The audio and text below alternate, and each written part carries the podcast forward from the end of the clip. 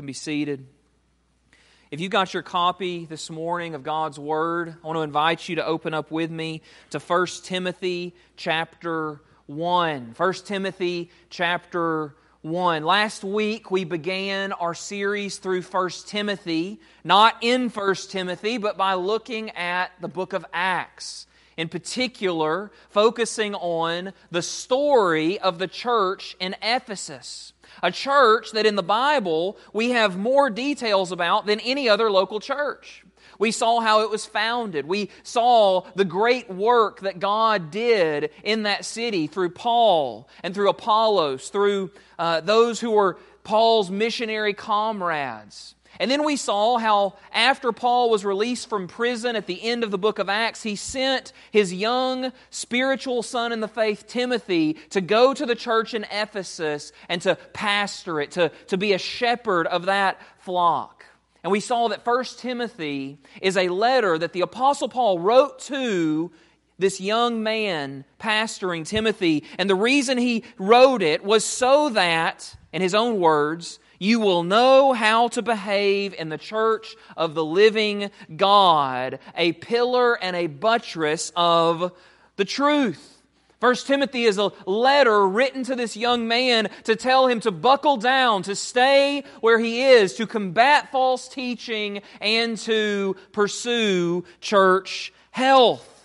So, this letter is about putting the church in order. A word that, as we discussed last week, is much needed in our day where local churches are confused and are often a mess, where false teachers and wolves abound, and where God's people sadly do not take advantage of knowing the life giving, sanctifying words of truth that we call the Bible. Oftentimes, when we read through the Bible on our own or in church, we will skip the introductions in order to get to the, the letter, the, the content, the meat of what the apostles and prophets are writing. But oftentimes, when we do so, we skip over foundational truths that everything else is built on, and that is the case in 1 Timothy. Because in 1 Timothy verse 1, chapter 1 verse 1, Paul is going to remind Timothy and the church in Ephesus and us today what is the source of his authority. Remember, he's writing this letter to a young pastor and to a local church, and he's writing about how to behave in church, how to structure your church, who can be a leader in church and who can't, how you ought to think about all sorts of things, and he's expecting that these believers are going to listen to him, that these believers are going to heed his words. But why should they? The answer is found in verse 1 chapter 1, verse 1. Read it with me. Apostle of Christ Jesus by command of God our Savior and of Christ Jesus our hope. I'm going to read it again because that's the only verse we're covering this morning.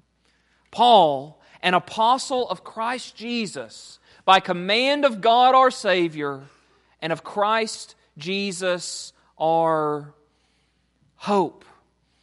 I want you to see this morning the big idea, the first truth that I want to put before you is that the Apostle Paul grounds his authority in his apostleship.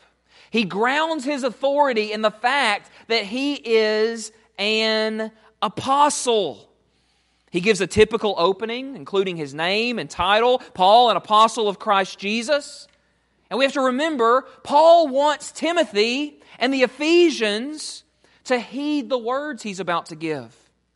But listen, when we read through 1 Timothy, we're going to find verse after verse, chapter after chapter, that if Timothy leads his local church in Ephesus to do what Paul is saying to do, it's going to upset some folks. It's going to require that those who are false teachers or those who are false converts be rebuked, be held accountable sometimes even disciplined by the church. If they heed Paul's words in 1 Timothy, it's going to oftentimes result in them reconsidering who can be a leader, who can be a pastor, who can be a deacon in their church. It's going to lead them to reconsider how they think through which widows they should and should not serve. It's going to re- help them to think through how dangerous the love of money is and a whole host of issues. And listen, if you come into a church that's been around for a while and you start trying to change the status quo, it causes problems and it gets messy very quickly. Those things that Paul is instructing in 1 Timothy are massive, even risky changes to be made in a local church. And if you are going to charge a man to go and speak the truth and lead changes in a local church that will not be easy, that will make his life harder and could have massive consequences on his life. You have to ground those words and those commands you give in something beyond yourself, in an authority that is far beyond just your opinion. Think about it this way.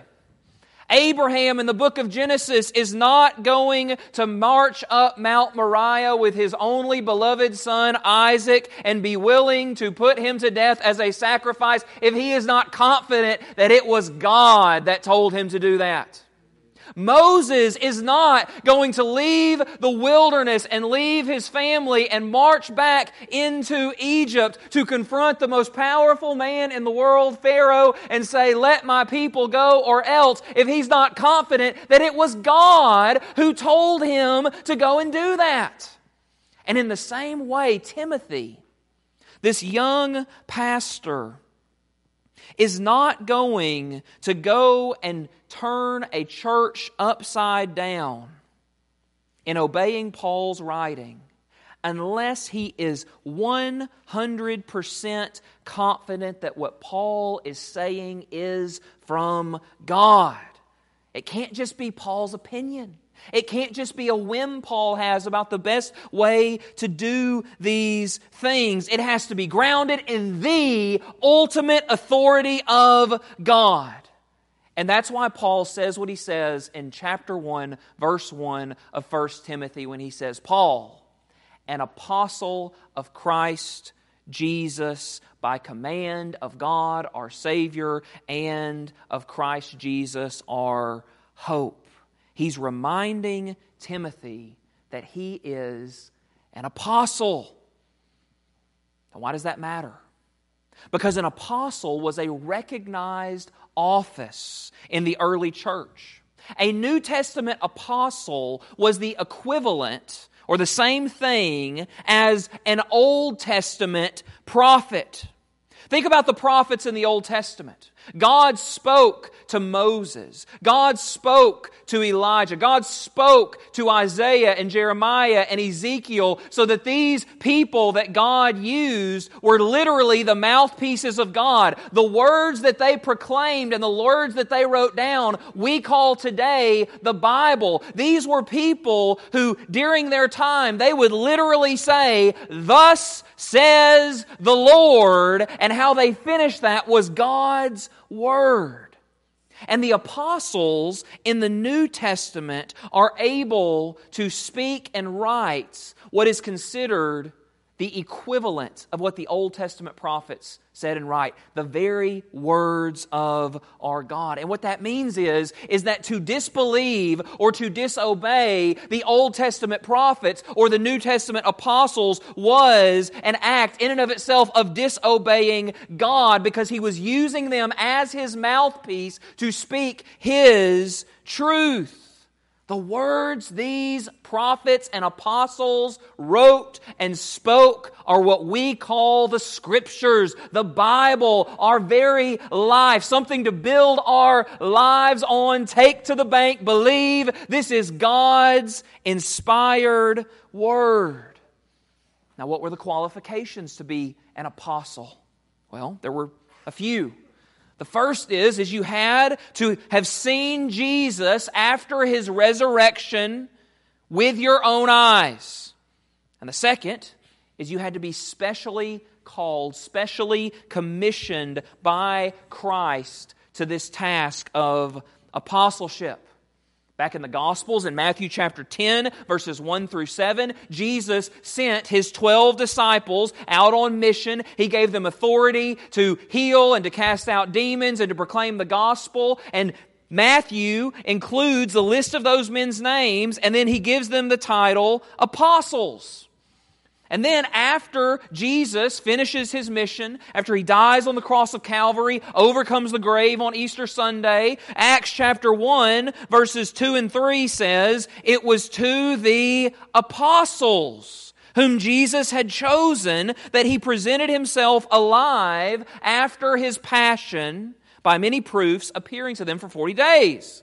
And then after Jesus ascended into heaven, Acts 1:22 tells us that Peter and the other 10 apostles, because Judas is no longer with them, decided that they needed to replace Judas.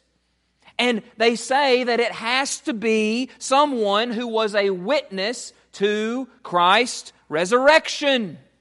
So, with this definition of an apostle, Someone who has seen Jesus after his resurrection with their own eyes and has been specially commissioned by Christ to this office. Who sees the problem with 1 Timothy and with what Paul is saying? Paul wasn't there after the resurrection. Where was Paul? Paul was a Pharisee. Paul was one who hated Christ and all of his followers. So, how can Paul be an apostle? How can he claim to have this authority from God so that his word should be heeded? Well, the answer is found in many places in the Bible, but I want to focus specifically on 1 Corinthians chapter 15 where Paul says that after Jesus rose from the dead, he appeared to James and then to all the apostles. And then he says, But last of all, as to one untimely born, he also appeared to me, for I am the least of the apostles. Earlier in, in 1 Corinthians chapter 9, he asked the question, Am I not an apostle? Have I not seen our Lord? Now, what's he talking about? He's clearly talking about Acts chapter 9, where he saw the Lord Jesus who gave him a vision and blinded him until one of God's people came and restored his sight and taught him the true gospel. Reflecting on this later in Acts 26, the apostle Paul says that Jesus appointed him as an apostle to the Gentile. He says, I, Jesus appeared to me for this purpose, to appoint me to serve and to bear witness to the Gentiles. So Paul is making the claim, something that the other apostles actually are going to affirm in the book of Acts in the early church that he is an apostle who saw the risen Christ and has a special commission from our Lord and King Jesus to speak for God on his behalf to guide the churches in the New Testament and beyond. And remember, Paul is grounding his authority in his apostleship. So that when false teachers in the church in Ephesus say that they know God's word better than Timothy does, or when the church is standing against false teaching or standing against false converts and is disciplining someone who has denied the gospel and refusing to repent, and when feelings are hurt and accusations are being thrown around, Paul wants Timothy to have 100%, 100% belief, absolute confidence that what he is doing is right because God has said so. And God has mediated this truth through whom? Through Paul, the apostles. If you read through the whole New Testament, whenever Paul is writing letters to churches, he is constantly giving encouragement but also instruction. Sometimes he's giving correction. And sometimes these churches think that they know better than Paul.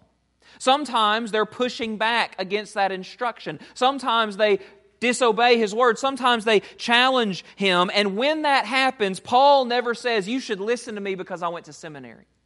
You should listen to me because I have a PhD. He never says, You should listen to me because I was a Pharisee. He never says, You should listen to me because I've forgotten more of the Bible than you've ever known. He never says, You should listen to me because of my last name, because of my religious pedigree, because of my spiritual resume. You know what he always says?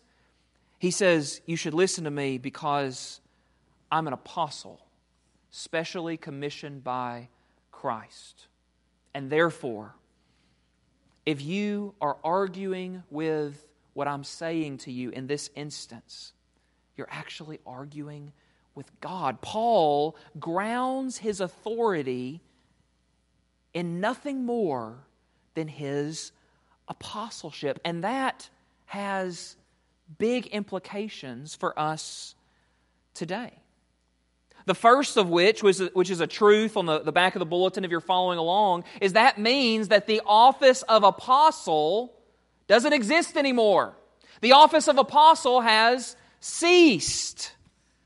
There are no apostles today. Paul says in Ephesians chapter 2 verse 20 that the church, the people of God, are built upon the foundation of what? Of the apostles and the prophets, Christ Jesus himself being the cornerstone.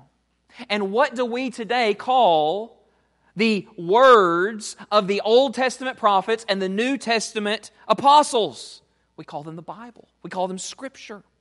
The church, according to Paul, is built on the foundation of the Word of God, God's inspired, inerrant, authoritative scriptures which point to and tell the story of and then give the implications of all that our Lord Jesus has done for us.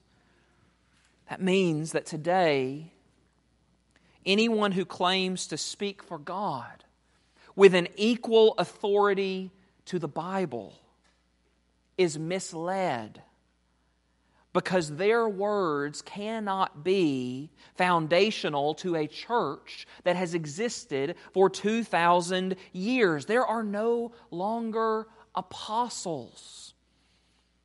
And that truth guides us very practically as believers in a handful of ways today. The first way that that truth, that apostles are no more, guides us is it guides us in how to respond to claims that God has spoke to me. Every one of us, if we've been in and around church or Bible studies or, or whatever for, for a while, have probably heard the person who said, God told me this, or God showed me this. Maybe you even have, have said that and had experiences like that. I just want to remind everyone that every false religion that has ever existed in the history of man has began in that way.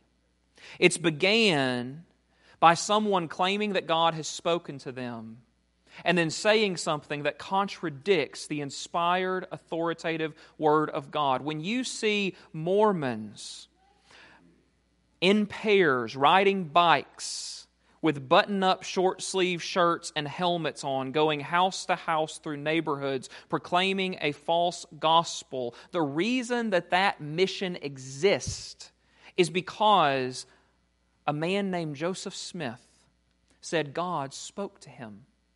And then people, instead of testing what he said up against the standard of the Word of God, followed him and as a result, there are millions upon millions today who are deceived. And we could go through every religion today, and every one of them begins in the same way with someone saying, God spoke to me. But, friends, the Bible teaches, and we believe, if we are evangelical, orthodox Christians, that the canon of Scripture is closed.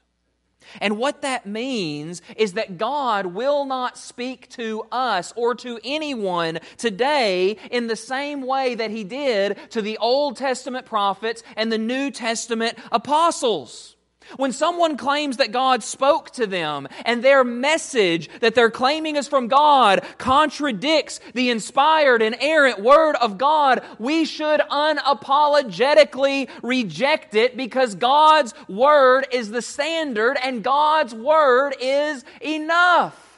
And if it was really from God, it wouldn't contradict what he had already said because he is a God of order, not a God of confusion. But what about when people claim that God has spoken to them, that they have some sort of message from God, and it doesn't directly contradict Scripture? What do you do then? Because this happens all the time.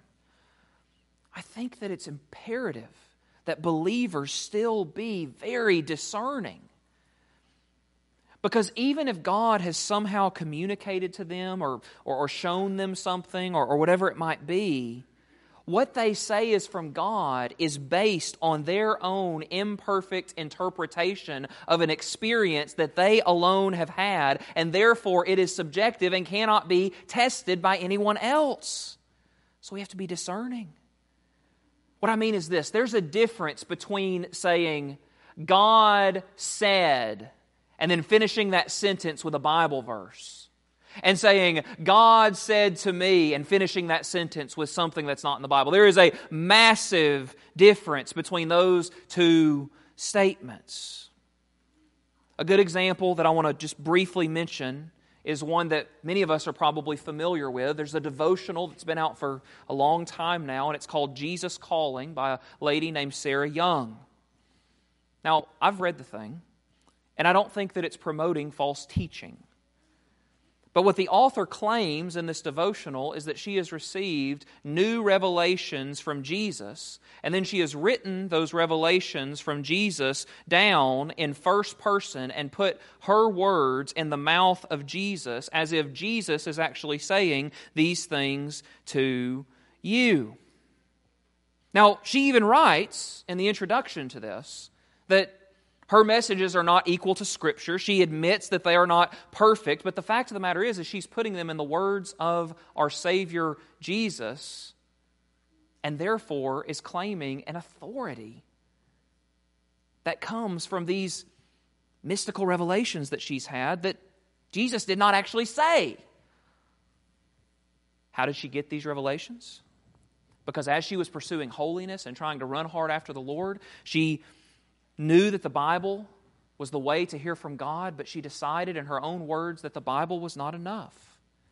In her own words, I knew God spoke to me in the Bible, and yet I yearned for more than what He said in the Bible. I wanted to hear what God had to say to me personally on any given day, which began a practice of listening prayer where you listen for God to speak to you.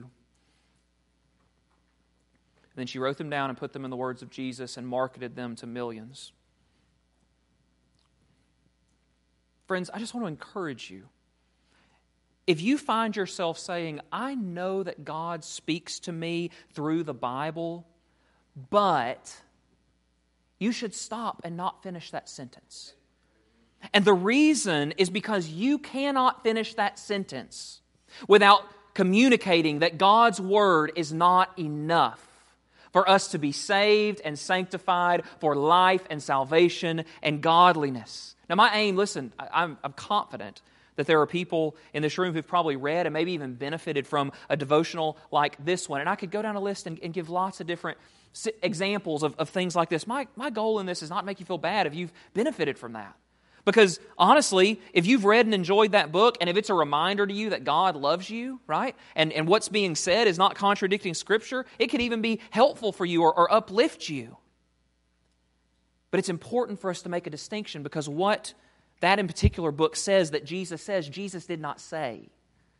If we want to know what Jesus says to us, we need to go read what Jesus said that's recorded in the inspired scriptures that the prophets and the apostles have given to us. What would the apostle Paul say if someone in the first century, when he was doing ministry, was claiming that they had mystical experiences and special revelations from God and they were making them public and acting as if they were, had equal authority to the apostles' teaching, I think this is what he would say. He'd say exactly what he said in Ephesians chapter 2, verse 20.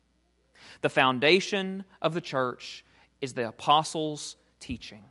That is where Jesus' words and instruction are found. They are whom Jesus specially commissioned. They are whom Jesus told in the upper room discourse that he would bring to remembrance all the words that Jesus has said. They are whom Jesus has called to speak They are the ones.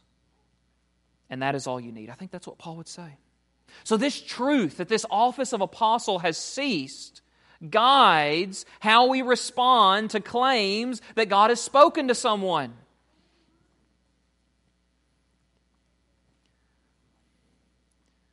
I just want to say, just real quick, this isn't in my notes, but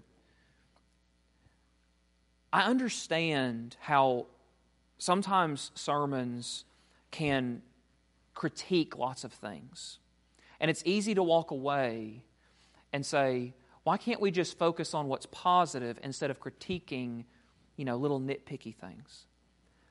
The reason is because if we are in Christ, we have joy in Christ and hope in Christ and a love for the truth. And therefore, anything that maligns the truth, anything that promotes error, anything that keeps God's people from growing up into maturity and growing up into delight and joy in God is dangerous for our souls and dangerous for our maturity and dangerous for our reputation in the world. And therefore, sometimes our love of God shows itself by speaking against things that are not true.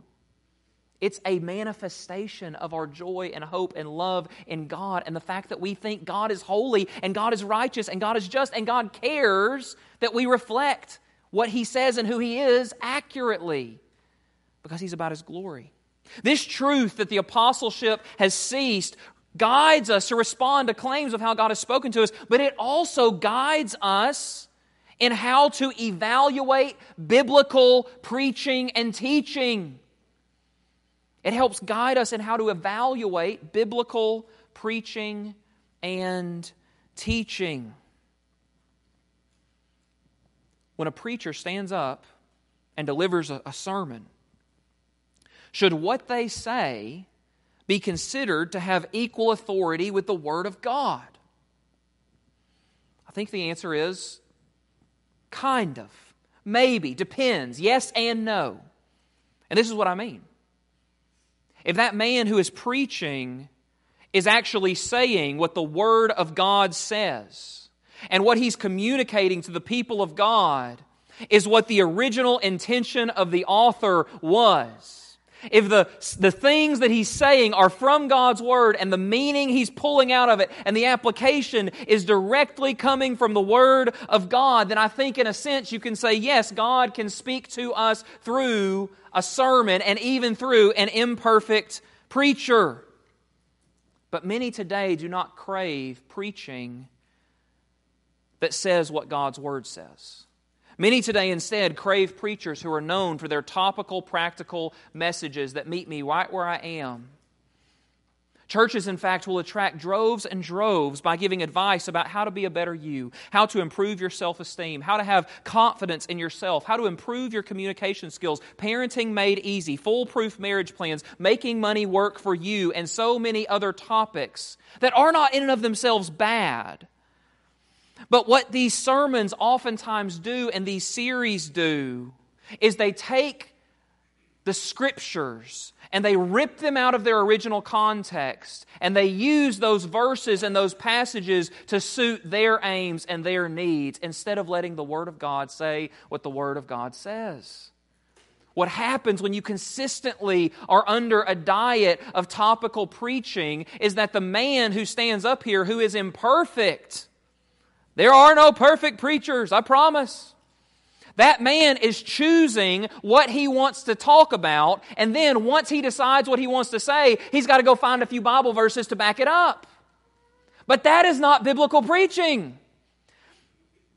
And it, and it uses the Bible, but what it does is it fails to show what the apostles and the prophets' goal, what their intention was.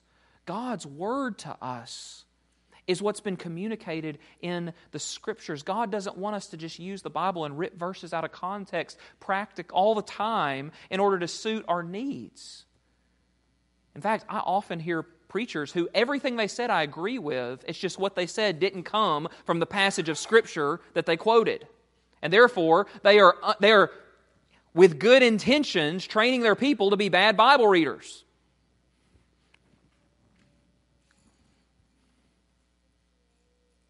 Topical sermons can be okay as long as the point of the text they're preaching is the point of what is being communicated.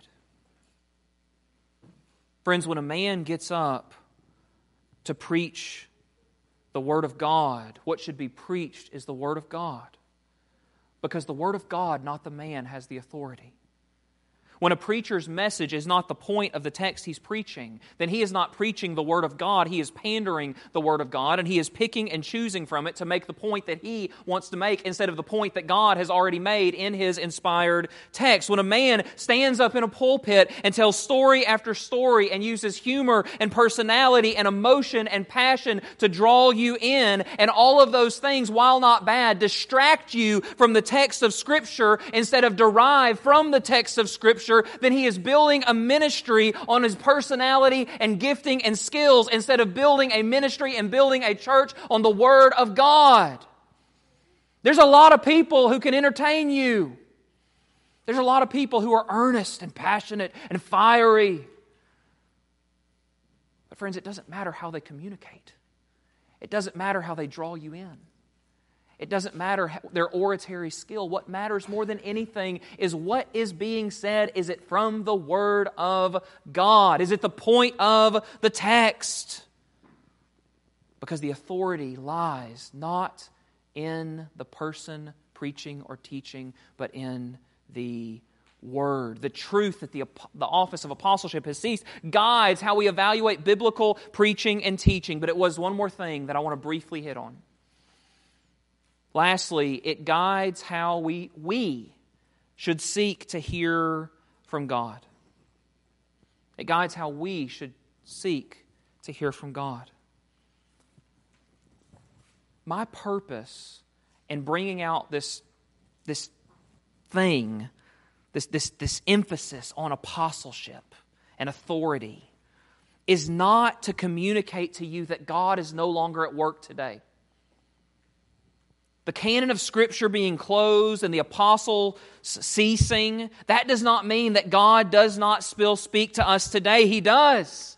He speaks to us through His Word.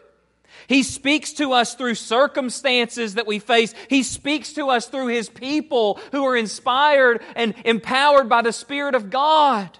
He still speaks to us, and yet we must be on guard when we see tendencies in ourselves to ignore and neglect God speaking to us through the Bible, while we find ourselves longing for God to speak to us in some special, unique, unverifiable, subjective way.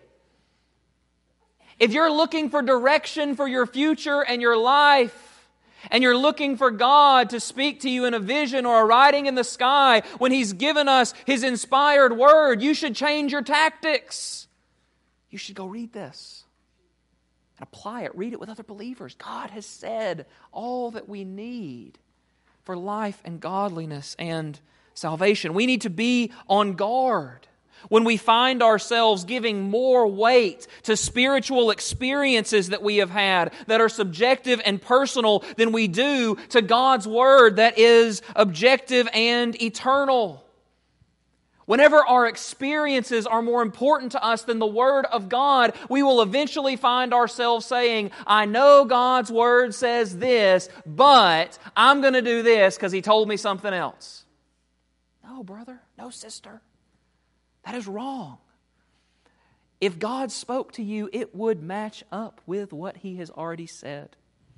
We have to be careful that when we have big decisions or small decisions to make in our lives, that we are not putting our God to the test, looking for strange confirmations while we're ignoring God's Word while we're ignoring good advice from other believers, while we're ignoring sanctified common sense. God, I don't want to use my brain. I don't want to read the Bible. I just want you to make it easy for me and write it in my alphabet cereal or in writing in the sky. Speak to me in a still small voice because I'm too lazy to read the Bible. No! This is why false teaching abounds. This is why people stand up and pander God's word and have churches full of people. Because we must have the discernment and we must have a commitment to the inspired scriptures as the foundation and authority of our life.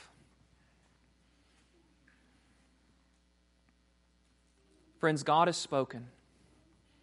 God has spoken to us, and His word is authoritative and inerrant, and it is sufficient. It is enough to guide our lives and to help us walk in the truth day by day. The word that God has given to us is the word of the apostles, and their apostleship was the ground of their authority. And their apostleship would give young pastors like Timothy and local churches like Ephesus, and should give churches like Galion Baptist Church confidence and boldness in the same way that it used to today.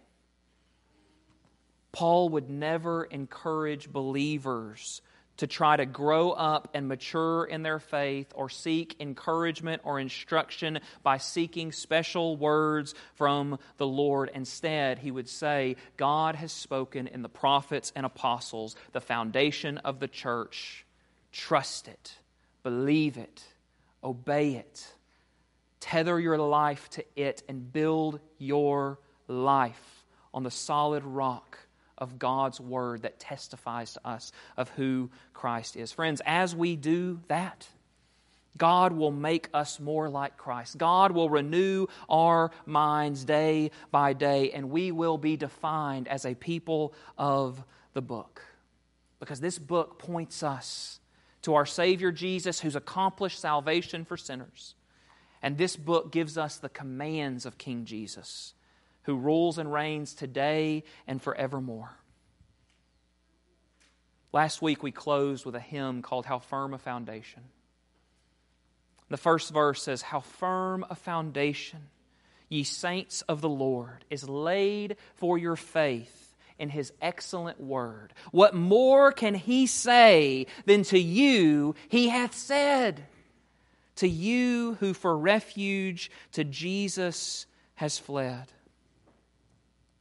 Psalm chapter 19, verses 7 and following say, The law of the Lord is perfect reviving the soul. The testimony of the Lord is sure, making wise the simple. The precepts of the Lord are right, rejoicing the heart. The commandments of the Lord are pure, enlightening our eyes. The fear of the Lord is clean, enduring forever. The rules of the Lord are true and righteous altogether. More to be desired are the words of God than gold, even much fine gold, sweeter also than honey and drippings of the honeycomb. By them your servant is warned, in keeping them there is great reward. Lord? Who can discern his errors? Declare me innocent from hidden faults. Keep back your servant from presumptuous sins. Let them not have dominion over me, that I will be blameless and innocent of great transgression. Let the word of my mouth and the meditation of my heart be acceptable in your sight, O Lord, my rock and my redeemer. Psalm 1 Blessed is the man who walks not in the counsel of the wicked, nor stands in the way of sinners, nor sits in the seat of scoffers, but his delight is in what? His delight is in the law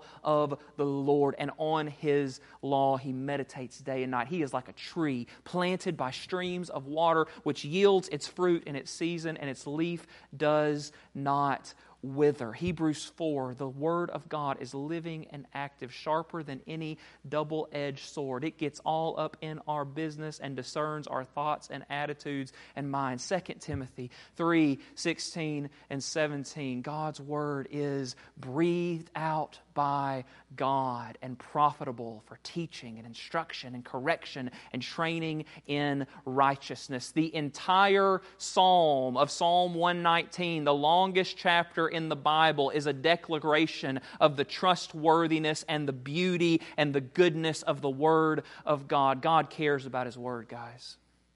He cares about His Word. And we must build our lives on this book. And as we do so, we must cry out for God through His Word to show us more of Himself.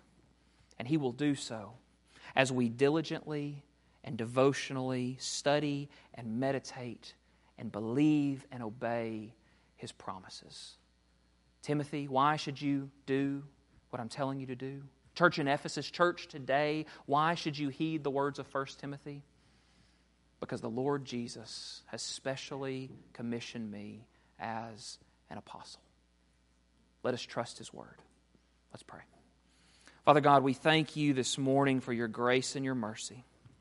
And God, we acknowledge that your word is so valuable.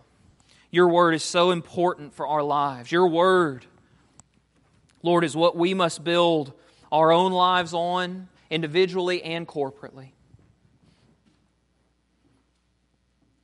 God, we desperately need discernment.